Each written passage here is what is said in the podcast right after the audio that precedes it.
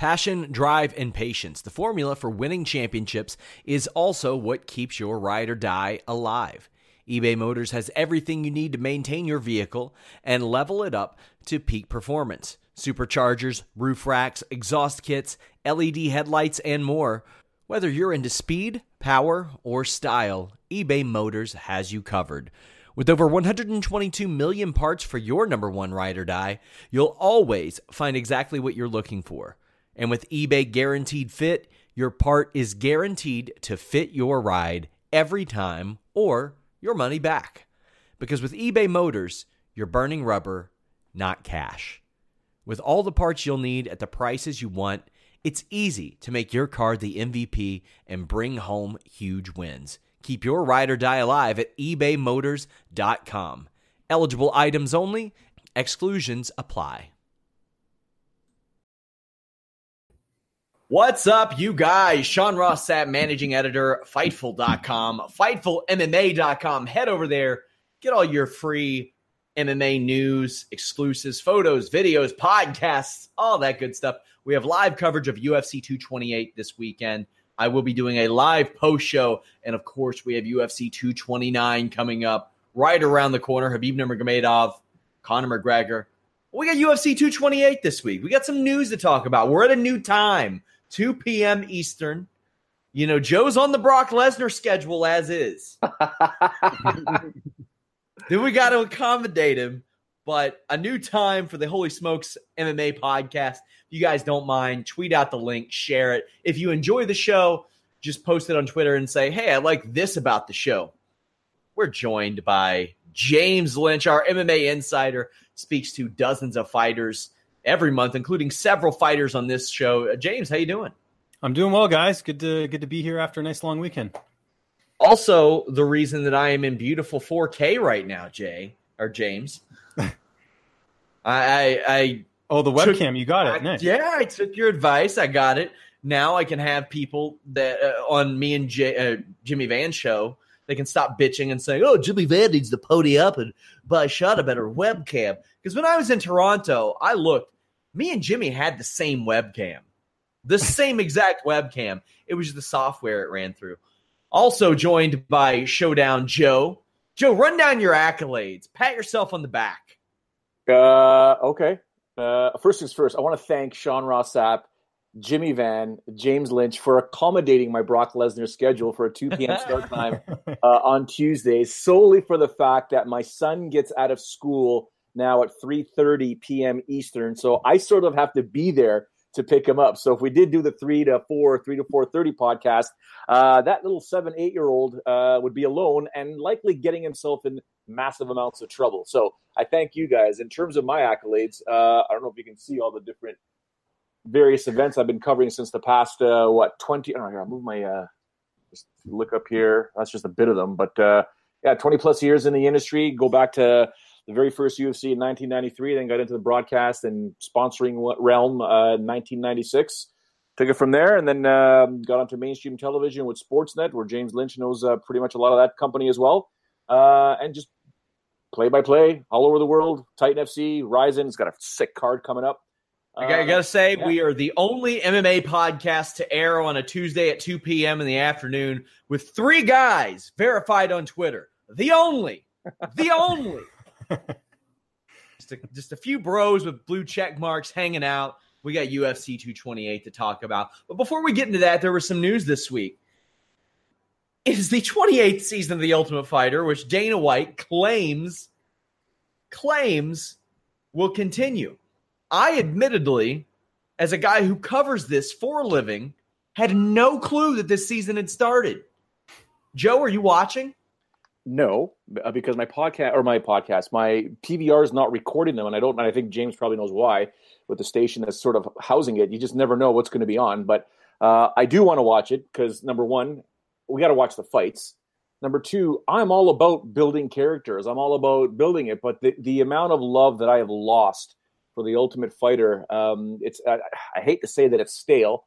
Uh, but it's done. I think its time has come and gone. I get it. It's the last one for the Fox deal I don't believe they're doing it for ESPN. Oh, come on. Anderson it, but... Silva's on this season.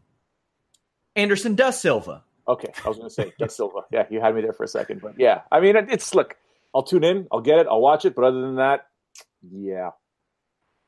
There are uh, heavyweights and women's featherweights, and James, the reason why, well, quite frankly, heavyweights aren't often put on season of the Ultimate Fighters because UFC likes to gobble up any prospects in that division that they really can and just employ them in, in their active heavyweight division. However, uh, we did see Maurice Greene pick up a, a, first round knockout, and there will likely be quite a few of those on the Ultimate Fighter. What's your interest level in this season? You also have women's featherweights, which again, you would assume UFC would just snag up because, quite frankly, there aren't many of them. I'm in the minority here. I actually am into this season because uh, you know I know some of the fighters uh, that, that were heading into the into the uh, competition, and then also just with the fact that um, it's a little bit intriguing, just with the fact that it's women's featherweights. Now I know they're not true featherweights. A lot of them, um, you know, they're not uh, women that primarily compete at featherweight. They're bantamweights usually that don't want to have to. Uh, well, they're moving up a weight class because the real featherweights don't want to cut that much weight during the competition. I, I'm a little bit more interested than most. I will try and watch every episode. I didn't watch it live the night of, as Joe mentioned. You know, it's tough here in Canada figuring out what channel, what time. You know, it's it's not as easy as you would think. So I tend to uh, usually watch it at a later time. Plus, like Wednesday at ten is just not not doesn't jive for me yeah. with a kid. You know, it's tough. But uh, I, did, I, did, happen to catch the first episode, and I like it. You know, I like the way they're really um, focusing on the storylines of the of the people on the show and doing the home video stuff. They did a really good job with Maurice Greene, uh, who I actually knew before the show because uh, I interviewed him when he fought for Glory, and then of course he fought for LFA earlier this year against uh, Jeff Hughes. So there, you know, Mo's been a little bit well known uh, heading into the into the into the show, and I don't know. I'm I'm and there's a lot of fighters on there I don't know. So for me, it's it's a chance to see you know some other prospects that are out there, and I guess I am in the minority, but uh, I'll, I'll probably watch every episode, but I won't watch. I'm not going to be live tweeting it like some people will. I was surprised Marsha Allen got picked last uh, mm-hmm. a few years ago. I think it was about 2013 ish. I was like, okay, she could be something. She lost to Jessamyn Duke and Ashley Evans-Smith, but has had a a nice streak. And hopefully they can fill up this women's featherweight division. But I wonder if the women's featherweight division will even continue to exist after Cyborg either leaves or retires. I mm-hmm. wonder if they'll just be like, all right, we're, we're not rocking. Because, I mean, fewer things get on my nerves more than people who claim that the talent is there for a women's featherweight division. There, there isn't. Even if you took all of Bellator's, it's still really thin. But even, but Bellator has most of them right now. It's it's few and far between, and I do appreciate the fact that UFC, without really saying that they did it, they did attack two divisions that they don't usually attack on this show.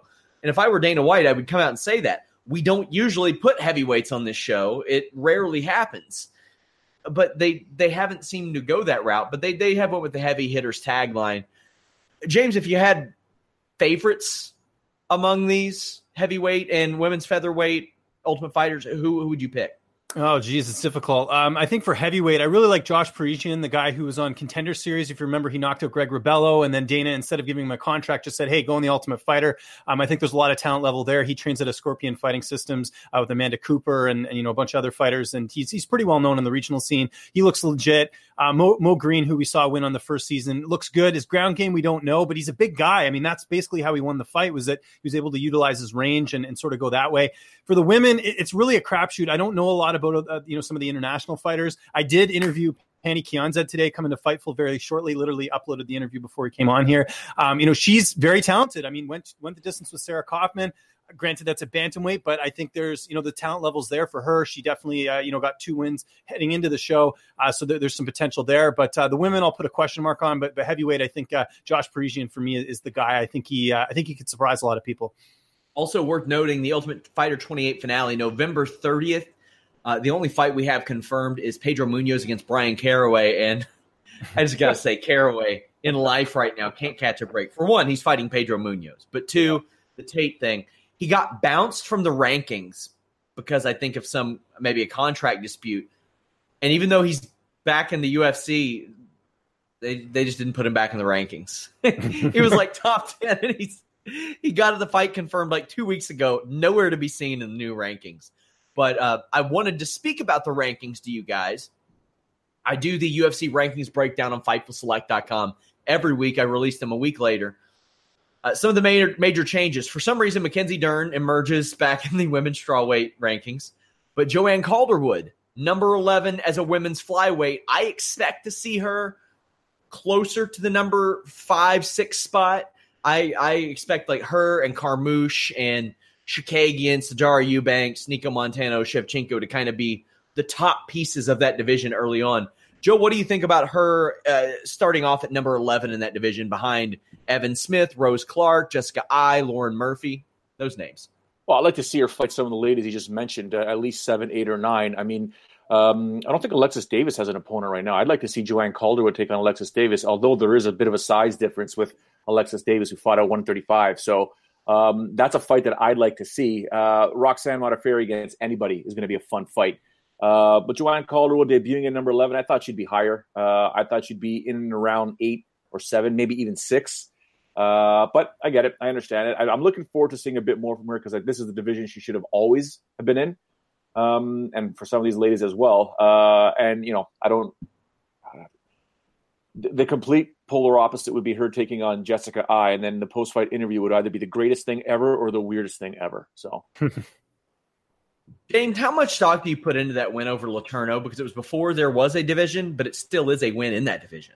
Yeah, I put a lot of stock into it actually because Val, you know, it was kind of a weird finish, but at the same time, like she still got the finish, and Val's extremely difficult to finish, including you know Joanna Jędrzejczyk couldn't finish her in their fight. So I do put some some stock into that win, and uh, you know I think the problem with uh, you know um, uh, which we call it Cal- uh, Calderwood is just the fact that she's been so inactive. So uh, you know th- this win obviously helped uh, recently, but uh, I think we still need to see some more from her uh, in terms of where her placement is in the rankings. Although saying that flyweight's a mess right now, we have no idea yeah. where anyone really situates. I mean, you, you, could win a fight and you could fight for a title. I mean, that's really how you know. Yep. Th- that's where we're at right now. Uh, speaking of flyweight, men's flyweight, we have Deiveson Figueiredo jump up to number six. That win over Moraga was a big one, and it shows. What are you expecting out of Figueiredo? Is he is he a guy we could see compete for the title in 2019? Because, quite frankly, we're getting that rubber match between Mighty Mouse and Cejudo. There is no reason to not do that, James. Yeah, I, th- I, think very soon. I think uh, he he definitely impressed uh, recently. Um, you know, especially with his last fight. You know, Dustin Ortiz is another guy who's on the rise. I think he got a big win on that Calgary card. I thought Alex Perez looked good recently, defeating uh, you know Jose Shorty Torres. Uh, I'm surprised Perez isn't ranked actually. Now that I look at the rankings here, but uh, Figueiredo, to answer your question, I, I, think he will definitely be up there. I think this guy is a title challenger. I think he proved that in his last fight. John Moraga is no joke, guys. I mean, this is a you know former yeah. title challenger to go out and get defeated the way he did. I think that was a huge win for him and he came back too. It looked like Moraga was on the chopping block, and he came back and, and reeled off three big wins over the Good course of that. And yeah, yeah, especially him, high, highly touted, uh, beat Wilson Reis. So I mean, th- those are three really big wins for him. Uh, Joe Rani Yahya emerges at bantamweight number fifteen. Uh, lightweight Islam Makhachev, that's a crowded division, and he got ranked there. And then you have uh, shit, I know I didn't pronounce that right. I just I just mumbled that out. But Dos Santos at welterweight. So you have some new blood making their way into these divisions, and Jennifer Maia at women's flyweight. Figueiredo, though, we'll go back to that for one second at flyweight. I, I can't see him getting a title shot in 2019 because that division uh, is going to have to be cleaned up a little bit because with Henry Cejudo as champion and that rubber match coming, um, you, you, don't know what's going to happen. That that might take a while. We'll see, but um, definitely a force to be reckoned with. I, I, like the fact that some of these rankings are starting to see some new blood because it's deserved, right? It's it's one of those things where we've just kept seeing the same guys and girls um, in and around the same spots, but now people are moving. We're starting to see a whole bunch of changes. Look at the, look at the heavyweight rankings, right? Like not much changed over the past, and actually nothing changed uh, since the last update, but we're starting to see some different names at the top. New champion, new you know number one contender in Stipe Miocic, Tai Tuivasa taking on Junior Dos Santos coming up. So there's going to be some changes in that rankings as well real soon. But I like the fact that things are changing here. And at lightweight at 155 and especially even at 170, that division, those two divisions are so stacked that the smallest loss, the smallest mistake could set you back for a very long time. I mean, James Vick finally cracked the top 10, uh, and now he fell down to number 12. Yeah. Uh, Nate Diaz hasn't fought since 1984, and he moved up a ranking to number 10. So and at welterweight, it's Elizeu Zaleski dos Santos, in which I spasmed out of my face in that attempt to get it out. Uh, Jessica Andrade. Well, actually, we'll talk about that later when her fight comes up. Oh.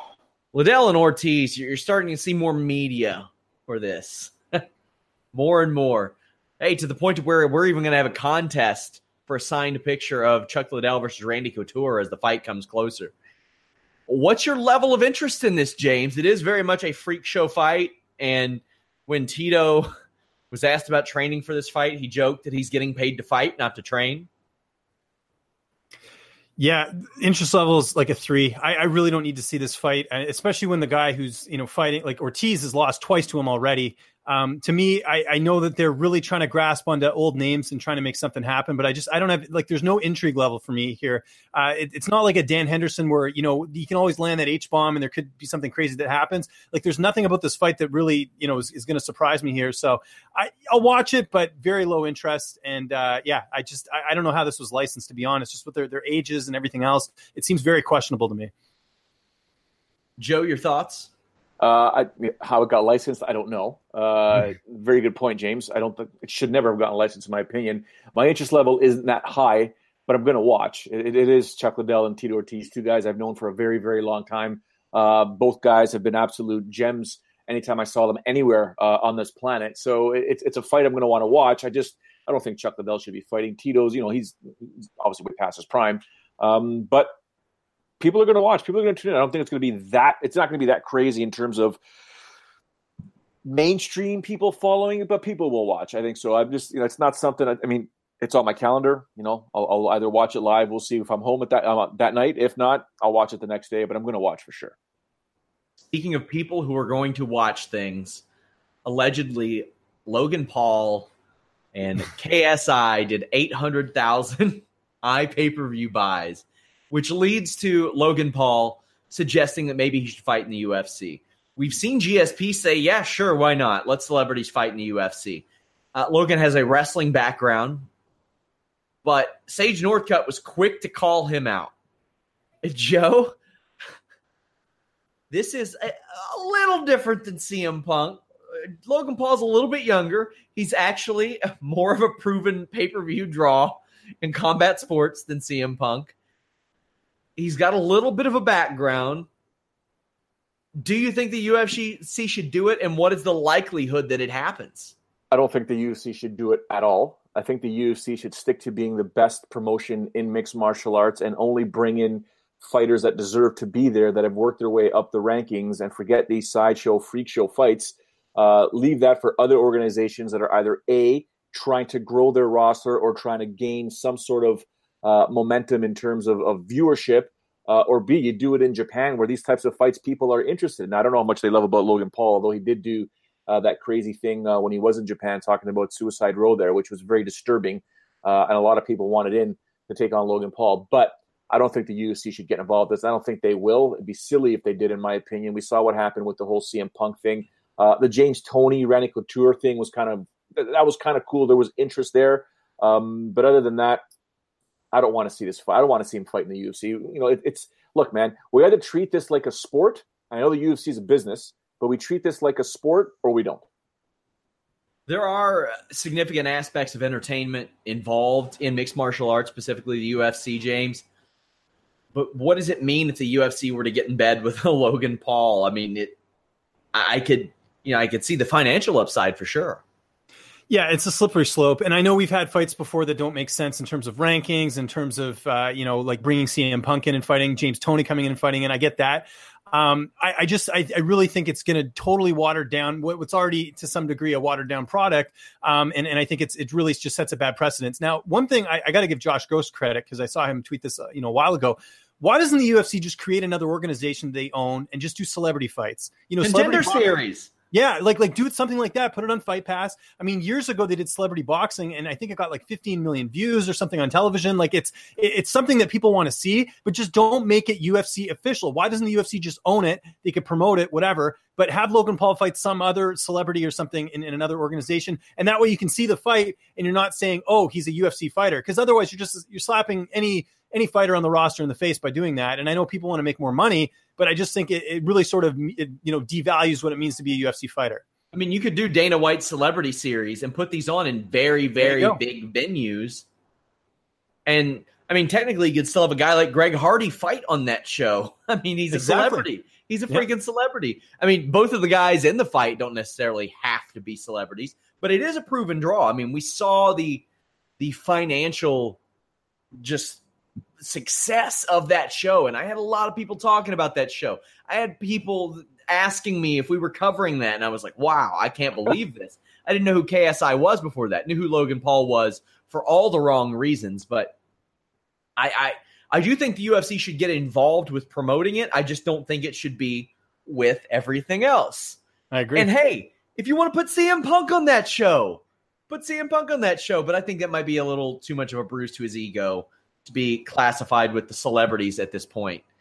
Man, not necessarily interested in predictions for this, but the PFL format. James, they the World Series of Fighting has completely transformed into PFL. They have the the playoffs set. Has this increased your interest in the promotion at all? I've noticed a lot more live tweeting, at least from other people, about their shows. Yeah, the problem I, I, like the PFL format. I've always been a fan of the tournament format, even when Bellator used to do it. Um, I, I, think it, it, definitely creates some intrigue because you know you want to see how a fight's going to end. Fight's going to end. Uh, you know how many points is someone going to get? I mean, there's certainly flaws with the system. I don't know if you saw the issue with uh, Shalino Rama, where he's now in the playoffs because he defeated his opponent by doctor stoppage, but for some reason the commission uh, said that it was one minute into the third round or like a second into the third round instead of it being at the end of the second because he fin- or no, it was the other way around. It was like he finished it in the second. It should have been going to the third at, at the end or whatever. And because of that flaw, Brandon Halsey, who defeated him earlier in the season, is not in the playoffs, but he is. So there's a few things like that. Just be, that, that's more of a commission thing, I think, than anything. But in terms of the format and everything, I think it's great. My only issue is it's just tough to try and watch something on a Thursday when you got everything else going on. So I haven't been watching a lot of it live. I've been catching up after, but I think it works. I think if these guys are going to get paid at the end, if they are going to get their million dollars, I think it's a good outlet for fighters who are, you know, cut from the UFC, can't get into Bellator. I think it, uh, you know, it makes people want to watch. I mean, we had Popo Bazeja last week at a pretty spectacular knockout. I mean, Joe, you know, he fought for Titan. He fought in Bellator before that. Like, I like to see where these guys go. I do that veteran watch column every month. I mean, it's one of those things I like to know what's happening. And I think the PFL has been overwhelmingly positive, but is it something that can sustain? We'll have to see. Joe, you're a family guy. You've, you've got a lot of obligations. I mean, what could drag you into watching PFL on a Thursday night? Well, it'll drag me in. First things first, if you go right to the website right now, pflmma.com, you'll notice exactly what you and I have talked about forever, Sean. A bracket format. You see it, you can click it, you can do the featherweight, the lightweight, whatever. You can see who is fighting whom when. And I think that's fantastic. That's how it should be done. Now, will I watch it? Well, I mean, we talk about, you know, Bazeja right away. He's taking on Andre Harrison uh, in the quarterfinals here in the first round in, in New Orleans. Fantastic. Love it. That's a great fight right there. Lance Palmer, he's competing. Great fight. Steven Siler, a guy I know as, as well there's some good names in this featherweight class, for example, in this featherweight division. But now we can see that every single one of these fights, guys, means something. In the end, someone's going to get a million dollars. But now we can see every time one of these guys fights, and I know James just gave the example there that was absolutely insane how he's in the tournament. It just makes no sense to me. But, anyways, we can see it now. So I like this. I like this format. I think it should get a lot more traction. A problem is Thursday nights challenging for a guy like me because I'm coaching soccer Thursday nights and I've got a bunch of other things going on. But I like it. I absolutely like it. I think the format's fantastic. The way they're presenting it on the website's fantastic. This is how it should be for, for any and all mixed martial arts. And the UFC can take, and the UFC is the UFC, guys. Let's not kid ourselves. But it's good to know that these fights now mean something. Each fight, you know when they compete, when they're going to be competing again, when the finals are, the championship is, winner gets a million dollars. I love it. I love the bracket format. I always have. Remains to be seen how this all ends up. Sometimes tournaments can go awry. Quite often, tournaments can go awry. Another thing that went awry is the relationship between Donald Cerrone and Jackson Wink MMA. This is wild. Cerrone's been involved with them a, for a long time, but says that Winkeljohn essentially booted him out of the gym because his loyalty lies with Mike Perry, who is paying him money right now. Joe, this has been a knock on Jackson Winkeljohn in the past, the Rashad Evans, John Jones situation. Who do you side with right here? Who do you think is in the right? It's tough to say, and I'll tell you this: Donald Cerrone is a guy that operates. Uh, he, he, walks to the beat of his own drum. Okay, yeah. anything and everything we used to do back in the day with Donald Cerrone. was always a little different than everyone else. I, I, mean, I can give you examples of the UFC Fan Expo. Whenever we would have our pockets of time to interview the fighters, we'd go over to you know uh, each and every fighter. Back then, it could have been Pat Barry, could have been Chuck Liddell, could have been whomever, and they're just sitting down signing autographs. And we got a microphone there. I've got you know three questions that I'm allowed in and out real quick, get a feature going. Cerrone would hop over and he'd be doing autographs sitting on the table with the fans right in front of him, driving security absolutely crazy when we had the uh, there, there, were times we would go down to you know Winkeljohn or or Jackson Winkeljohn, the gym in Albuquerque, and everybody was there. Tons. It was a big, huge media day. Everyone's got opportunities to speak with everyone. Donald showed up 30 minutes with with 30 minutes to go. Showed up with his with his uh, horse. Everything was cool. Blah blah. Jumped off. Got in. I started you know just doing hitting the pads while we're all trying to do interviews. Right, mind you, I got a fantastic sit down with him. Don't get me wrong, but it's a guy that operates to the beat of his own drum. Now, when you have a conversation with him outside of MMA, the guy is out there. Like he's out there. He's a, he's absolutely a, a thrill-seeking nutcase, in my opinion. The guy's nuts, but that's the type of life he likes to live. So he has never been a guy that generally follows rules. He wants to do whatever he wants, whenever he wants, however he wants. Now, the whole thing with Jackson Winkeljohn, what's happened there? Greg Jackson and, and, and, and Winkeljohn, they have a gym to run. Okay, they had their their bread and butter is that gym and whatever you know five percent, ten percent they make on the fighters. So if Mike Perry's there paying, but Donald only comes in apparently every so often. We saw what Diego Sanchez said.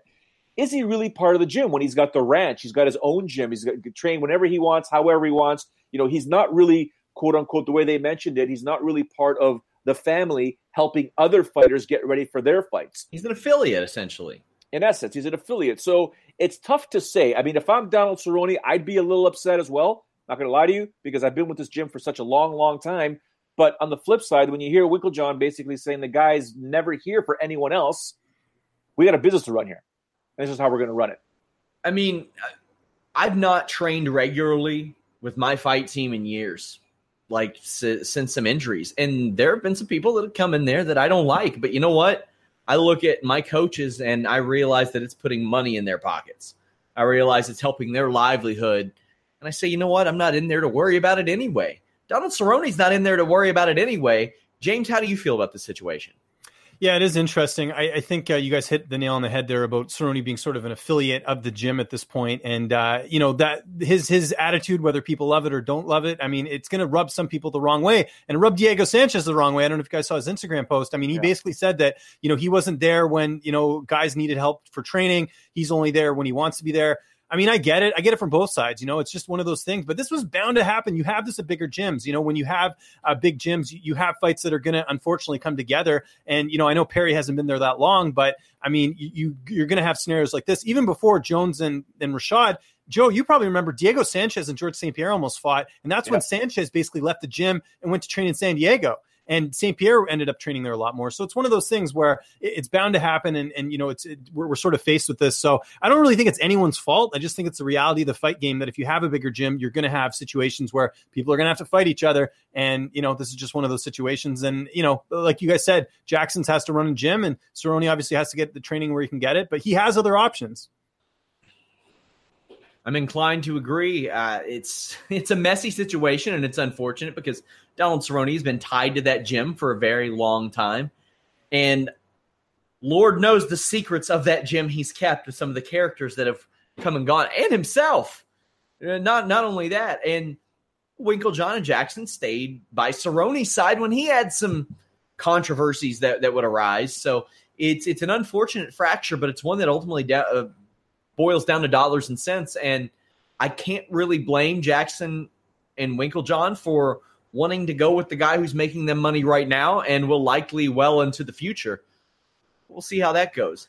The driver who hit and killed and then ran off from Jordan Parsons two years ago was sentenced 10 years in prison, 10 years probation. He will not be able to consume alcohol. Fitting punishment, James?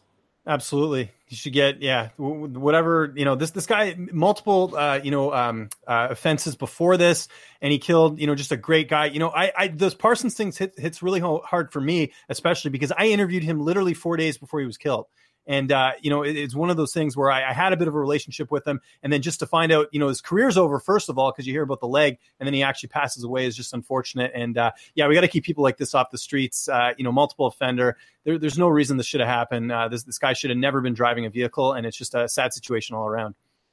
Joe. Yeah, I, I agree with James. I mean, it's it's a terrible situation, and you know, multiple offender. That's all you need to know, right? It's very unfortunate that you know we lost someone like Jordan, but it, it's it's get these guys off the street, and we can go back to what we were talking about last week about you know dudes with Nazi tattoos and they can't get them taken off, and then you know, it's it's crazy. Get get him off the street. He's gone. Ten years. See ya. Invicta FC 31 happened last week. Joe, did you watch any of it? I did not. James?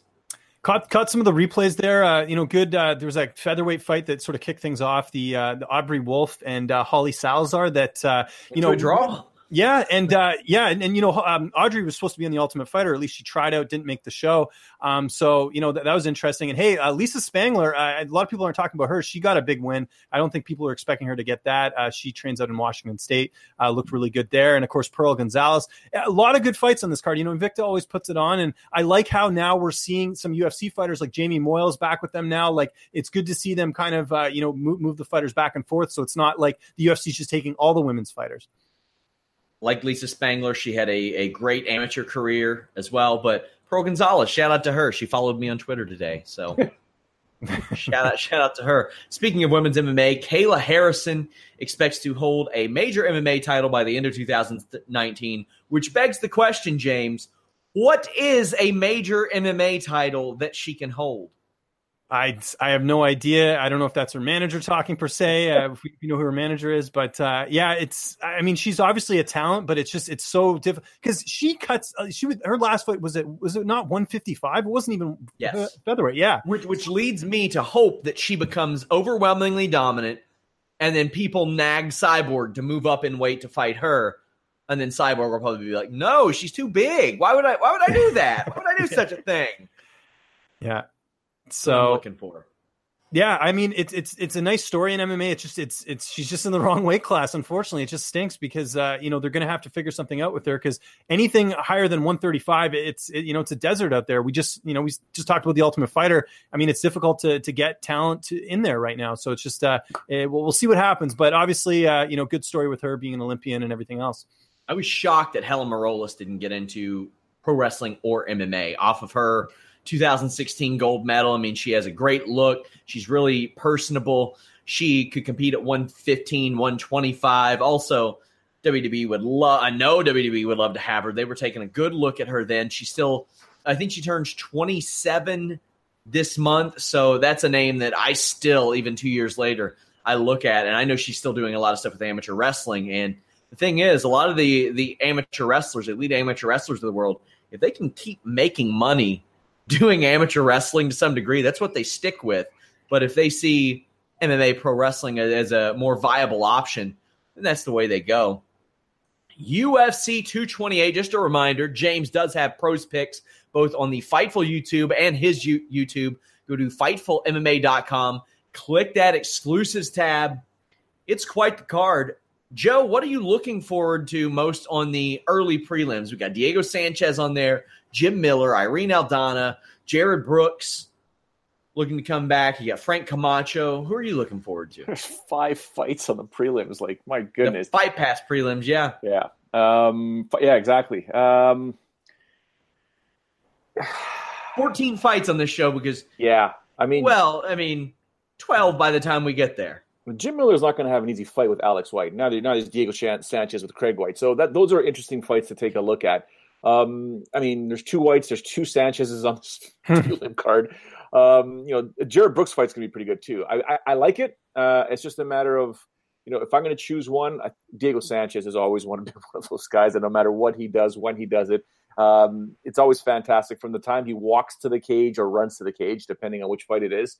Uh, I just don't know how much he has left in his tank. So um, this could be a situation. I mean, I'd, I'd, hate to see it happen on the on the Fight Pass card, but two guys could be retiring at this point here. These these are two guys that if they get knocked out, say goodbye to your credit card rewards. Greedy corporate mega stores, led by Walmart and Target, are pushing for a law in Congress to take away your hard-earned cash back and travel points to line their pockets. The Durbin Marshall credit card bill would enact harmful credit card routing mandates that would end credit card rewards as we know it. If you love your credit card rewards, tell your lawmakers hands off my rewards. Tell them to oppose the Durbin Marshall credit card bill. First round, quick and early, Sanchez and Miller should be rethinking their careers. James, let me ask you Diego Sanchez has never lost three fights in a row, which is wild to think. Does he stave that off on Saturday night? It's tough for me to pick Diego Sanchez just with the, the way things have gone for him. Now, granted, he has fought some tough guys and guys with really good knockout power. Um, but Craig White, I mean, this guy's like a light heavyweight trying to cut down to, to welterweight. I mean, thankfully, he has a full camp now. If you remember, he cut, I think, 30 pounds in like a week or something like that when he fought Neil Magny. Um, so, you know, he's had a full camp now. He'll probably be back to normal. But uh, yeah, I, I, don't know. I, I think uh, you have to pick White here. I mean, just the younger guy uh, has more upside. Sanchez has just been, Joe knows, there's so many wars. I mean, it's just crazy to think that he's still fighting. Still the only fighter in the UFC, I think, across the board, even if you look at all the other organizations, uh, that was part of season one of The Ultimate Fighter that's still competing. So um, I, I, don't think things are going to go well for him. But it's funny, I talked to Sanchez, and, uh, you know, he thinks that that Matt Brown fight was actually an illegal uh, shot he feels that he was hit in the back of the head or something like that. So I don't know. We'll see, but uh, we'll, we'll see. He, he seems to think he's going to run over Craig White, but we'll, we'll, we'll see what happens on that one. But uh, to, to, answer the question you asked, Joe, I actually like this Jared Brooks fight because uh, you know it's supposed to be Ryan Benoit and uh, Sanchez, and now you've got Jared Brooks, who's definitely looking for some revenge after that fight against Shorty Torres, where he was winning and then he kind of knocked himself out, and Torres ended up winning the fight. And uh, you know, I'm, I'm, intrigued by that. Can this guy come back? Because he got he heard it all day, all night on social media and everything oh, yeah. else. Oh, yeah. How do you respond for? How do you respond to that? Not only that, he went to a split with uh, Figueiredo. and Figueiredo, and the thing is, he came into that fight as a highly touted flyweight prospect, one of the the next comings of of a flyweight star, and a lot of people thought that Brooks won that fight. When you look at the media scores, most people had Brooks winning that fight. I think seventy percent of uh, fans had Brooks winning that fight. So I mean, he's got a chip on his shoulder, and he went from thirteen and zero oh to facing three straight losses, which really shouldn't be three straight losses. You look at those two losses. He was handling Shorty Torres. Yeah. He should have beaten a guy who is now ranked number six in the division. That has to eat him up inside has to eat him up inside.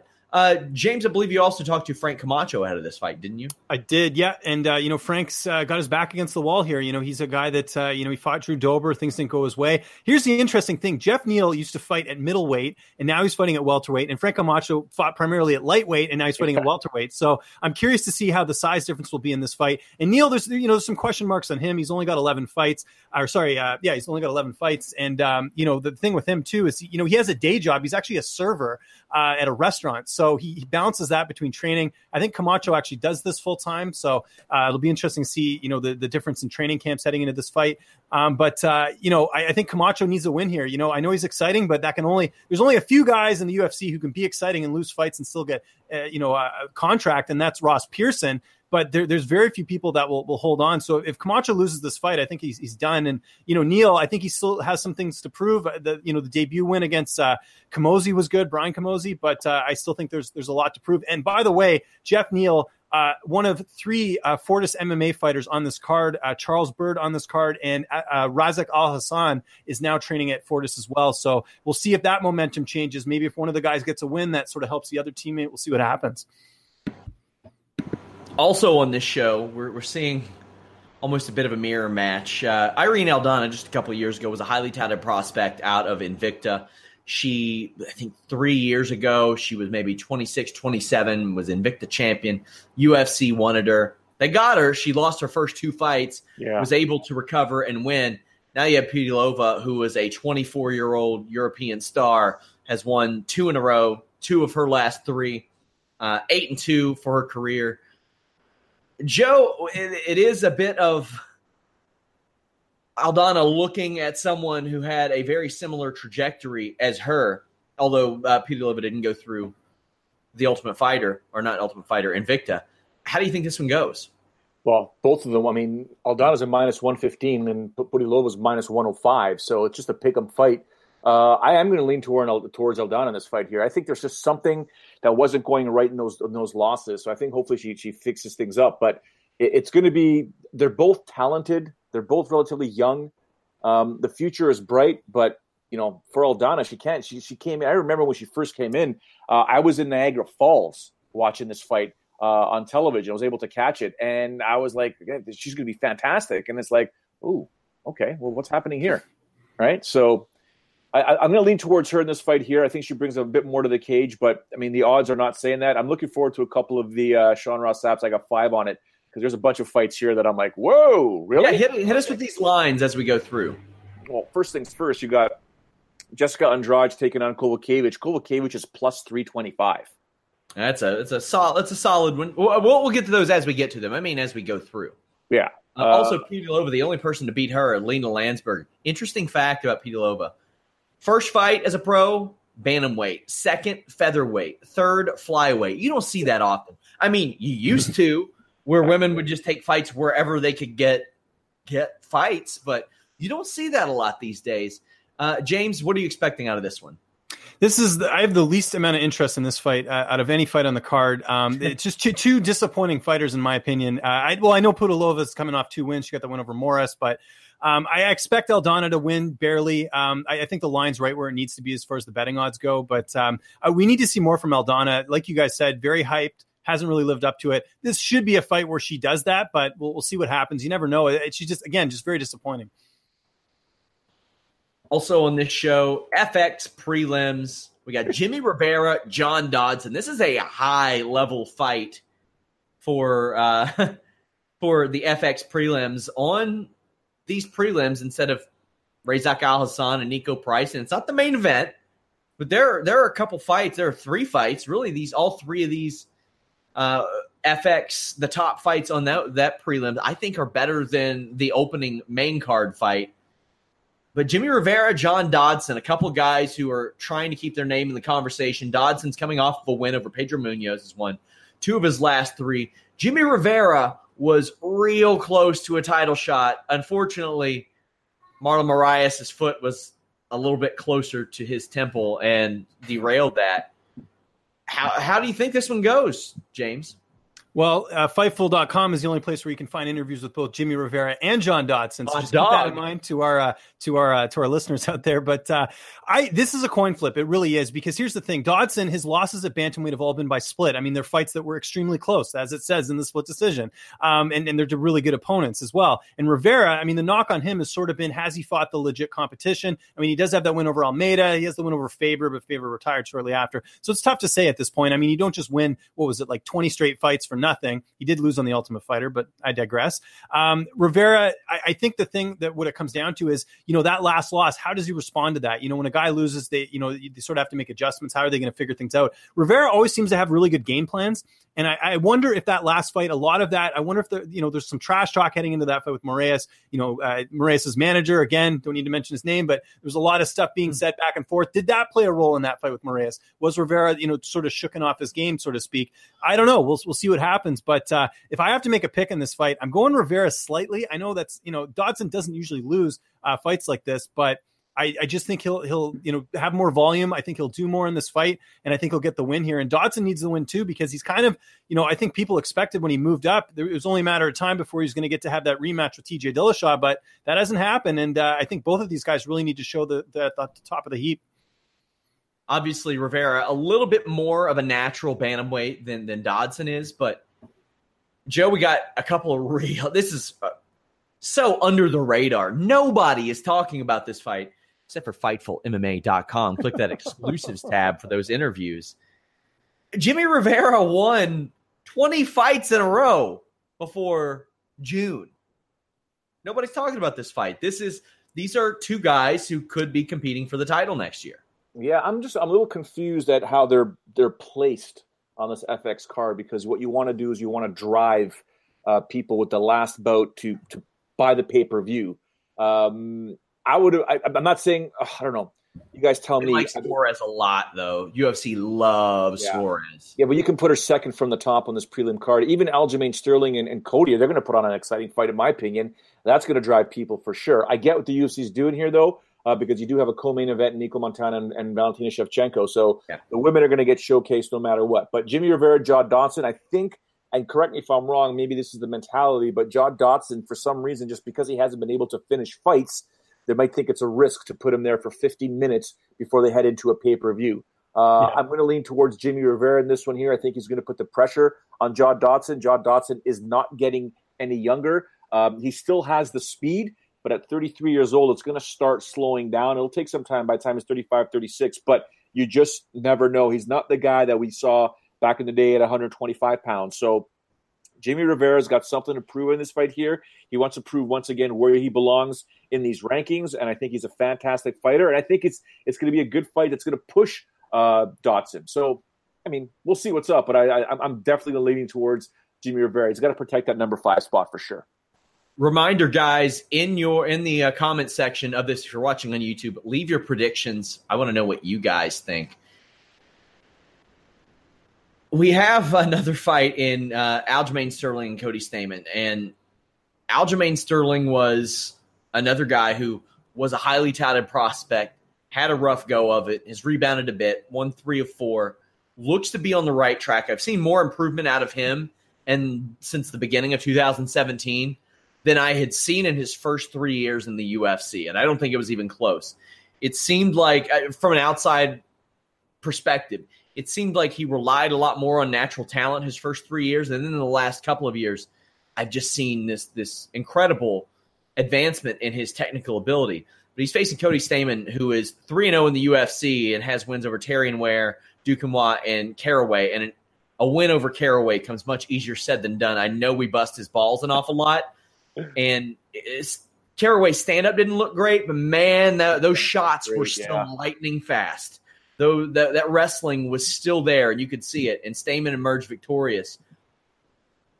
This is a great test for Stamann. I love this matchup, James. I do too, and I love Cody Stamann as an underdog in this fight. To be honest, uh, I, I understand that you know Sterling has, has fought some tougher guys. He's got a lot of finishes, so that's probably why he is the favorite heading into this one. But Cody Stamann finds a way to win fights. I mean, you could have said that Caraway potentially could have won that last fight, but Stamann always keeps active. His wrestling's really good. Here's the thing, guys: when was the last time Sterling fought a really good wrestler, or a guy who's really able to put on the pressure? It's been a while. I mean, a lot of the guys you look at, you know, Brett Johns. Barão, Moraes. I mean, these aren't like wrestlers. They're mainly guys that are, you know, jujitsu or have good stand up or whatever. So I'm curious to see the style matchup from that perspective. Another interesting thing is that I know Jared Brooks has been training a lot at Michigan top team as well for this camp where Stamann trained. So, you know, having that look will be good. Brooks a really fast flyweight. So that could help him in this fight. Um, I, there's a lot to like about this matchup. And, you know, just the fact, I mean, 2014 was the last time that Stamann lost, and that was a split decision. I mean, this is a guy that's tough to finish. So if Sterling can't finish the fight, is he able to keep up the pace of a Cody Stamann? I think at plus val- at plus money right now, Stamann's a good value, and he's actually going to be my pick for this fight. Yeah, I'm going with him as well. And really, the only wrestler that Sterling has fought was Caraway, and we saw how that went. And Lost, yeah. yeah, it just it didn't go well for him. Uh, I, I do like Stamann in this fight. I will be picking him. I will also be picking Carla Esparza for my I got five on it. That doesn't mean I think she's going to win. I don't think she's going to beat Tatiana Suarez.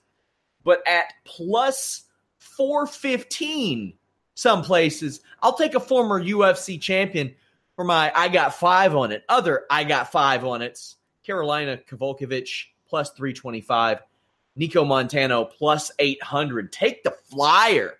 Take the flyer. Just a banana peel can be slipped on. But we got Carla Esparza against Suarez. And like I said, the UFC likes Suarez an awful lot. A young girl uh, with, with her background in the Olympics, and she's undefeated. I think she's 9 and 0, including the Ultimate Fighter, has had a, had a good run of it but she's facing a former UFC champion who I had completely wrote off at this point. I thought that Esparza was kind of done. I didn't think she was really her heart was in fighting. But uh, after the Randa Marcos win, she looked pretty good. She lost to Gadelha, but I mean, lost a split decision. Joe, I think this is uh, that line is maybe not as maybe not as accurate accurate as it should be because I've been impressed by what I've seen out of Esparza over the last year or so. And that's crazy to say out of a former UFC champion. Oh, I'm impressed with her ability. Yeah, yeah. Well, first things first, I'm going to take off my Rizin hat for one moment because Cody Stamann does train with Daron Cruickshank, and Cruickshank's uh, just fantastic when he competes uh, in Rizin. He's taking on Diego Brandao next. So that was where my heart was until I realized it's Aljamain Sterling.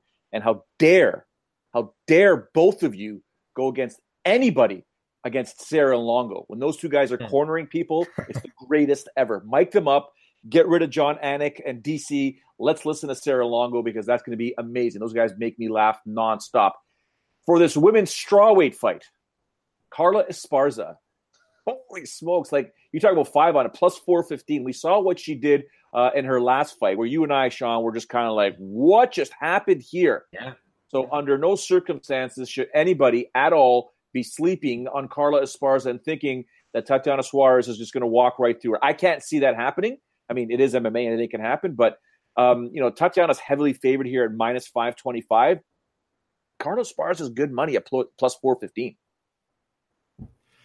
James, your thoughts? Yeah, I mean the odds are, are, definitely at a whack here. I mean, Esparza showed in her, you know, a couple fights ago against um, uh, uh, Cynthia Calvillo that you, you can't just, you know, pick up on a prospect and think that uh, Esparza is just going to roll over. But I'm not as impressed as you guys are with her, uh, you know, since she lost to Joanna. I mean, to me, she's the same fighter. She's got good wrestling. She's able to sort of, you know, put the pressure on. Her striking's, you know, steadily improving. But there's nothing about her performances that have really told me like, oh yeah, she could definitely get back to the title. I mean, she's she's got good wins. And definitely by the way. Sean by, by the way, you said uh, you said uh, her win over Marcos. She actually lost to Marcos, but I agree with you. As, yeah. Even as a Canadian, I thought she beat Marcos. That was a dumb, and I thought she beat Gadelha as well. I mean, so realistically, that, but that's the point. Since Joanna, she's she technically on a five fight win streak, James. Right? I, I, I agree, but I think that has more to do with her opponents. I mean, Marcos has been sort of lukewarm her entire UFC career. Gadelha has gotten worse, in my opinion. I don't know what happened with those two Joanna yeah. fights, but she has not been the same fighter. So, to me, I just I don't put a lot of stock in the wins here. And Suarez, I mean it, it, the, the, verdict's out. We're certainly going to find out in this fight if she is the real deal because Grasso's been a disappointment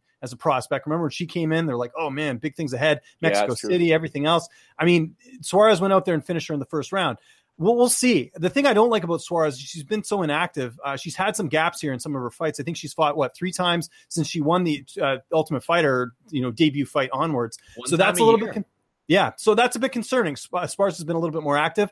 With that said, though, there's something about Suarez when I watch her fight. I feel like we could see a potential champion down the line. There is, there's just something about her, whether it's her background, whether it's anything else. There's something about her that has that sort of that extra, you know, that it factor. And I, I think, I think we'll see it in this fight. I think this is going to be her coming out party as far as taking out a legit veteran. But with that said, am I going to lay down? What's the odds right now? Minus uh, 525? Hell no because anything can happen, right? Yeah. But but I, I, my my pick is definitely Suarez in this fight. I, th- I think she will, uh, you know, prove her worth in this fight and against a former UFC champion.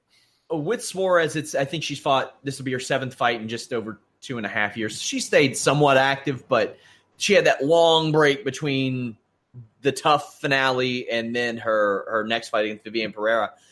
The thing with Esparza that impressed me was her willingness to adapt. She saw that the striking was working for her against Gadelha and just kept going with it let's talk about this main card. Some of these are confusing, but Zabit is this is a showcase fight. That's what this is. Yeah. Let's make no bones about it, James. This is a fight for people to see him and say, "Oh, who's that guy? Now I know who he is." Yeah, that, that's exactly it. And props to Brandon Davis for stepping up on short notice. Uh, there's a list of guys I'm sure in the featherweight division who don't want to fight Zabit because there's really not a lot of upside. I mean, this guy's the you know the who's who as far as prospects go. I mean, I, I, hate to look at MMA math, but you know, Kyle Bochniak beat Davis, and and of course, uh, you know, uh, Zabit, you know, handled Bochniak no problem. Um, I, I, think this is going to be. I, th- I, think we're going to see a finish in this one. I think Zabit will go out there and finish Brandon Davis. This is this is smart on the UFC's part as, as far as getting a last minute opponent because Davis always brings it. He's entertaining. They don't call her you know killer B for nothing. Uh, he's always in a good fight. So this is a showcase fight for Zabit. I just wish at some point, you know, the stars would align and he'd actually fight like a veteran or someone where we could actually see him tested because I don't think we're going to see that in this fight. It's Brandon Davis. I know he's a gamer; he can always surprise, but I'd be shocked if he beats Zabit. In my opinion, this is a finish for Zabit. We're going to see an Instagram video uh, coming to your, uh, you know, computer, your phone screen in the near future. Joe, anything to add? Well, just to play off of what James just said, when you take a look at who's above Zabit in the rankings, I will watch anybody any one of those guys, starting at 14, Yair Rodriguez, Darren Elkins, Ricardo Lamas, Volkanovski, Korean Zombie, Bektic, Emmett, Swanson, Stevens. This is the Beats future should he emerge victorious on Saturday night. And I think he does emerge victorious on Saturday night. The guy is something else, especially with that reach. He's got like a 75 inch reach advantage. It feels like sometimes when he fights, he's calm, explosive, and I just think he's that much, he's just crazy when he competes. So I'm looking forward to his scrap there. But you're right, Sean. It is definitely a showcase fight right before the title fights. Yeah, this is going to be fun for sure. I personally have the very exciting, for better or for worse, Niko Price over Abdul Razak Al Hassan. Although Al Hassan gave us one of the most entertaining moments in Fightful history when James Lynch was backstage at an event. And uh, I believe he said he wanted a Coke, and somebody said, You mean cocaine? Oh, jeez. Yeah. Oh, that was so good. Yeah, go go watch that on the YouTube channel because he, he, like totally got like surprised. Like, no, no, not coke, cocaine. Yeah, it was so funny. It was a fantastic reaction. James, did he have here? I, I, got Price here. I mean, it really just comes down to level of competition. I think that uh, you know I, I, like the fact that Razak is at Fortis now. I think he's going to get better training partners. Uh, you know, definitely has a better camp going into this. But you know, two wins over Sabah Homasi, who uh, you know I know Joe, he's a Titan alum there, a good guy and everything. but uh, you know, it, it's one of those things where I just I can't I can't put stock in a guy who has whose notable wins are Charlie Ward and Sabah Homasi twice. Whereas Price, I mean, you look at some of the, you know, the, the one loss to Luque, who I think is, you know, a future challenger, at least a top 10 guy in the future for sure. I mean, all of his wins have been dominant. I gotta like, I gotta take Niko Price in this fight. I just think he is, uh, he is really, uh, you know, um, up there as far as, uh, you know, his skill set and everything like that. And I, I, believe the odds were, were pretty close last time I checked. I mean, right now, uh, actually, yeah, Price is the underdog here. Go yep. get that underdog money. T- take advantage of it. I don't think I don't think Razak is is you know what everyone's hyping him up to be. I think people like that he made a Sports Center highlight in his last fight, and people are forgetting the level of competition he's facing. I think Price takes this one. The level of competition he's facing back to back at that. Um, up next, uh, sorry, Joe, give your thoughts. James is wrong. there we go. Get some argument. Let's go. No, I think I think um, Alhassan wins this fight. I know what you're saying about the the victories that he's had in the past. There, I just think he's fantastic. I think he's gonna if he can keep that stamina going, because he may not get that first round finish that he might be expecting. Uh, if he can pull off a good 10, 15 minute fight here and still stay, um, you know, level headed, but he's just got that power, man. He's just got that power. You just never know. And once he rocks somebody, he switches gears and goes in for that finish. I do think he emerges victorious. I'm not touching this fight, James. Minus 145 for El Hassan, It's not enough for me. No.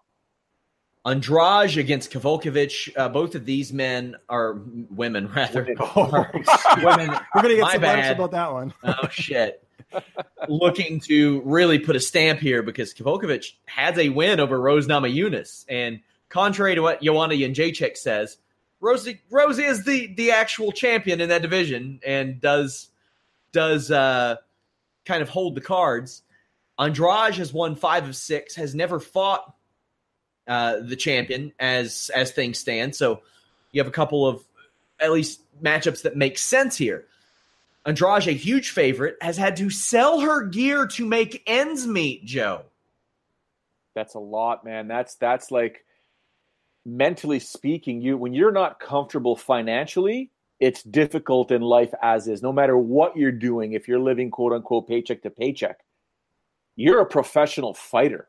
Like you are are getting in front of thousands of fans in an arena, millions watching around the world potentially, and you can't make ends meet. I'm not sure mentally where her head is right now. So it is, in my opinion, it's it's not probably in a good place and that's why I brought up the fact that Carolina is a plus 325 favorite on a bunch of different sites. Holy smokes, I got five on that one for sure. James? I, I, like Andrade in this fight. I think that uh, kind of like I talked about Carla Esparza, Karolina Kowalkiewicz as well has not done anything for me that really says that she's gotten that significantly better. And I think you have to when you're fighting someone like Jessica Andrade. And uh, the actually, you know, speaking the line's obviously out of control here, but I'll tell you a prop yeah. I do like in this one right now. Andrade wins by decision right now in 5Dimes is minus one fifteen. I will definitely take a stab at that because Kovalevich is tough to finish, but I think Andrade will do enough to get a decision here. And I, I, I do see her coming away. I'd be very surprised if Kowalkiewicz just comes out and defeats Andrade. But like Joe said, the odds are good, but I just don't see it happening. I think Andrade is the real deal. And financial stuff or not. I, I believe she made almost ninety six thousand in her last couple fights, and somehow she still needs to sell stuff. I don't know what's going on there. Maybe it was an expensive lifestyle. I mean, she got two fight of the night bonuses last year alone. Right. Yeah. I got one over over the course of I think a year. She got one hundred and fifty thousand in bonuses alone before Reebok, before all that stuff.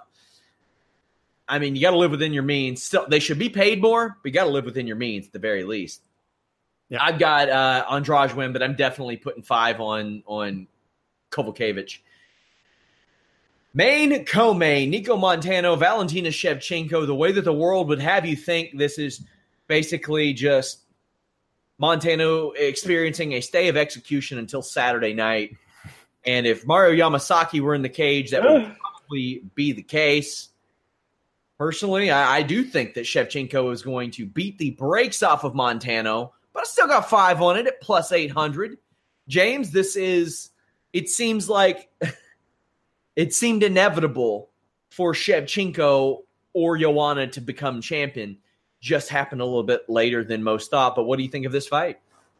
I, I, think it's going to be pretty one sided, like most people are thinking. To me, uh, Shevchenko's fought the better competition. She's fought better wrestlers. I mean, you look at Juliana Pena. I think Juliana Pena would probably beat Nicco Montano if they fought. We'll see anything can happen in a fight, especially a fight with uh, you know the, the, odds like it is. Um, you know, I think I mentioned this last week on the show. Like Valentina is the, I think she's the highest uh, betting favorite as a title challenger heading into a fight, um, which is insane because right now I'm looking at the odds. She's minus twelve fifty. A lot of people would be scared by that odds, but interestingly enough, Shevchenko wins inside the distance prop is minus one sixty. I think that very likely happens with this being five rounds. I think you take a stab at that, but I think Shevchenko by stoppage is probably a good bet in this one. Don't need to say much more. Joseph, I can't wait to see your tweets on Saturday night as I'm in Niagara Falls with my family. Yeah, have fun with those hundred dollar meals. I, I accidentally yeah, they're, they're ripoff. when Nicco Montano finishes Valentina Shevchenko by vicious TKO, mm-hmm. I cannot wait to see your tweets. As for my prediction, Shevchenko's the new champ. I predict you're going to get creative with some of those write offs uh, you're gonna you're gonna say, honey, uh, you know there are fights tonight, and boom, that's a business expense. It's a boom. family one, taking the mother-in-law down there after all she's been through, and it's gonna be yeah. You know what? Actually, you're right, Sean. Even though it is a family thing, and we're taking care of my mother-in-law because of what she went through uh, health-wise. it's Going to cost me a lot of money, isn't it? You, you, point, you point at your mother-in-law, and you say, "What do you think of Liddell Ortiz?" And the moment she speaks of it, you say, business expense. I have never, on purpose, paid for a hundred uh, a one hundred dollar meal in Kentucky. You couldn't if you tried for two people. I accidentally got three of them yeah. in Niagara Falls. It's crazy, mindless. Crazy. It's yeah. just mindless. Uh, I will have a post show Saturday night, looking to have Steven Jensen uh, on that show as well as both James and Joe will be out of town. But we got a main event as well. Darren Till Tyron Woodley. The first burning question, Joe, does Darren Till make weight? And the second is, does he fight? I'm the wrong person to ask for that type of information or that type of commentary because I'm always going to be giving people the benefit of the doubt. You are fighting for a world championship, something that you have worked your whole career for. This is what you've been doing your whole life for to get into this position to fight for a world championship title. I will give Darren Till the benefit of the doubt that he does make weight, that he will compete. Now, with that being said, will I get ripped apart by everybody on the live chat, including the two gentlemen I'm on this podcast with? Should Darren Till not make weight? Yes, that'll probably happen. Uh, whether it's through WhatsApp messages or Twitter messages or something, you guys will rip me apart. I just think he will make weight because I, I can. I've been in this game long enough um, and and probably can count on one hand how many guys and girls did not make weight for their world championship fight. Something. I mean, again, with, my my background with George St. Pierre, talking about you know watching him grow through the rankings, becoming a world champion, and then having to defend his title, and learning so much from guys like George and Firas about the mentality of a challenger. Uh, you got to think Darren Till's going to make weight. I mean, he, first of all, he shouldn't even be in this position, so he's got to consider himself lucky. This is Colby Covington's fight, not Darren Till's fight. So, dude, make your weight, fight for the title, and you're, in my opinion, lucky that you're minus 110 because I think Woodley should be a favorite in this fight. James, let me ask you: Is Colby Covington still an interim champion after Saturday?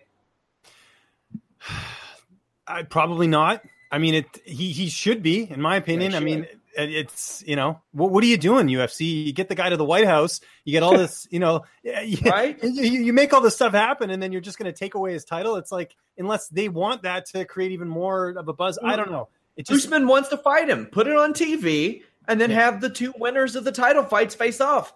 It's you know what they did when they needed an interim title when all their, their champions were in motorcycle wrecks and had surgically removed buttholes and contract disputes and all this stuff that was happening with the heavyweight division.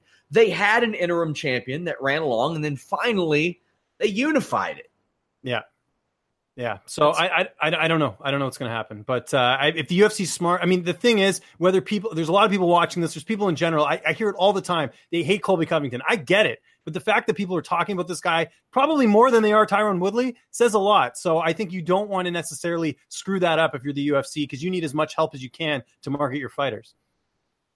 I have twice as many Twitter followers as the UFC women's flyweight champion who's on this card. That's a problem. That's a problem if I said to anybody in my town, who is Nicco Montano, they'd say, Who? I've had at least a couple people say, Man, that Colby, he's wild. What's yeah. up with him? How do you think this fight goes, James? I like Tyron Woodley in this fight. I think the fact that Till even has to worry about the weight cut and you know whether he makes weight or not, I believe he will. Although Joe, I will say this: I mean, it doesn't get any bigger other than a title fight of having the UFC's first card in Liverpool and you're headlining the card and you still miss weight. Like I know he had family issues, but come on, man. Like you gotta. I, I don't know if that gets any bigger as far as a title fight. So to me, it's like the magnitude of this I think is irrelevant for him because it's like he had the big fight in his last fight as well too. So the fact he missed weight there sucked, but I think he will make weight. I think the fact that he has to cut so much will play a detriment. I just think Woodley overall is, is just he's fought the better guys. He's more well rounded. I mean, if Till's able to you know go in there and finish him early, it's possible. But I mean, Nate Marquardt's the only guy who's been able to finish Woodley, and that I mean that ain't saying much. So I, I think you have to just look at the experience and the wrestling and, and then just a lot of things. Now Woodley's had the layoff, obviously that's concerning. But if you remember the last time he had a long layoff, he knocked out Robbie Lawler. So I, am going with Woodley in this one. I think he'll find a way to get it done. And uh, yeah, I, I think uh, I think you know Till put up a good fight, but Woodley will will come up victorious. Personally, I'm going to go with Till. I think the size is going to play a big factor. It might neutralize Woodley's wrestling a little bit because the three inches in height is one thing, but the frame is the other thing. And, you know, I, I wouldn't be surprised if Woodley wins this fight, but coming off of the layoff that he's had, that that gives me that makes me question things. Also, the type of injury that he has. How much will that neutralize his striking game? How much will the surgically repaired uh, shoulder labrum, whatever it may be, uh, really hamper him? Joe, what do you think? I think Darren Till is going to be on his back for the majority of this fight. I think he gets taken down at will by Tyron Woodley. I think Darren Till is going to get too aggressive. Woodley's just going to take him down and punish him round by round until he's able to finish him off. I think uh, Tyron Woodley gets a finish in this fight.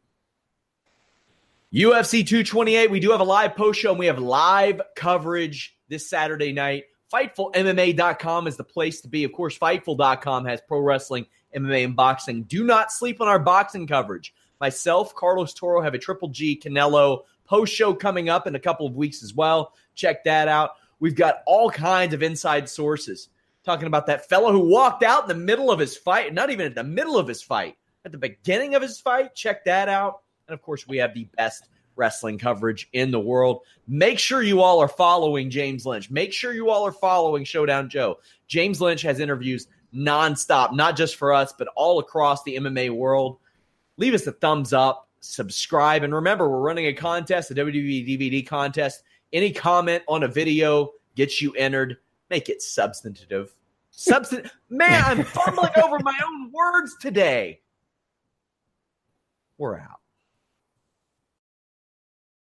This is the story of the one. As head of maintenance at a concert hall, he knows the show must always go on. That's why he works behind the scenes, ensuring every light is working, the HVAC is humming, and his facility shines. With Grainger's supplies and solutions for every challenge he faces, plus 24 7 customer support, his venue never misses a beat. Call click grainger.com or just stop by. Grainger, for the ones who get it done.